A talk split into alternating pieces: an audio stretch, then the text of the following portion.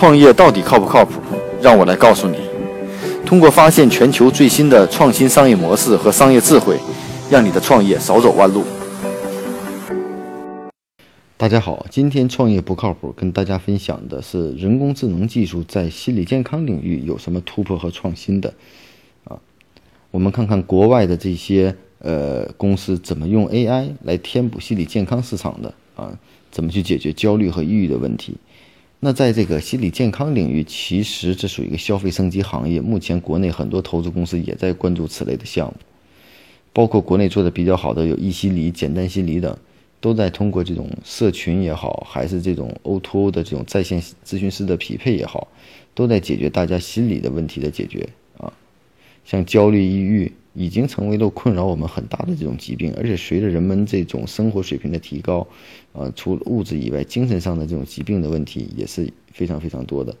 那目前呢，很多创业公司呢都在考虑通过这种匹配呃，资讯也好，还是这种心理咨询师也好，帮助人们来解决这样的心理的这种服务啊。那我们看看国外有两家创业公司啊，一个叫 MindStrong， 另外一家叫 Woebot， 看看他们是怎么在心理行业利用高利用人工智能技术来解决问题的。那首先我们看叫 MindStrong， 这是一家人工智能的创业公司，他们是在试图将你的智能手机变成一个情绪问诊的诊断终端啊。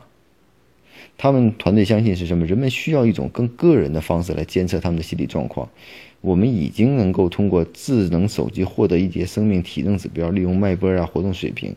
所以这家公司的希望通过获取更多信息来了解我们的情绪状况。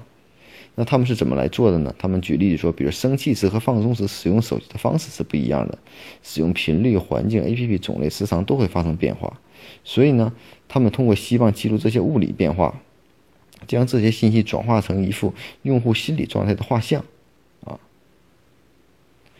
啊！所以说他们希望通过可以通过这款产品帮助我们在心理健康方面变得严重前做出预测和干预啊。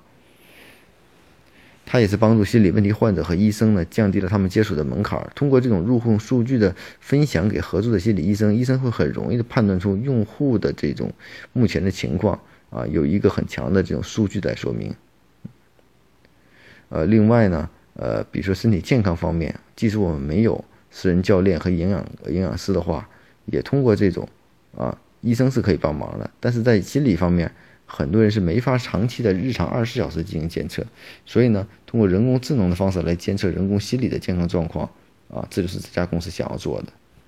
那同时呢，我们再说另一个产品，另一个产品叫 Woebot， 是 Facebook 上面的一个聊天机器人，它能够主导谈话，记录用户所说的话，并且会不时的呃找用户更新情况，而且它能够混合使用短信、表情、短视频建立用户的沟通。当然了，它也并不是用取代心理咨询师啊、呃、这个 Woebot 这个产品的基础是仅仅是与用户定期聊聊他们的心情，就可以帮助他们抗击焦虑和抑郁啊。嗯，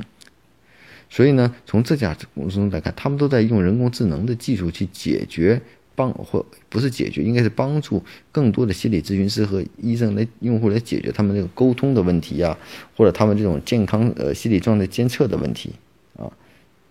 所以呢，从目前来说呢，在某一个更很多的细分行业，我们人工智能到底能帮大家做什么，真的是值于我们深度思考的。如果我们现在这种服务方式还继续局限于传统的解决一些简单的信息不匹配、收取一定佣金，或者是通过一些有价值的信息、自媒体帮助用户解决问题的话，那看看能不能在人工智能方面，我们希望得到的是用户更精准、有效的服务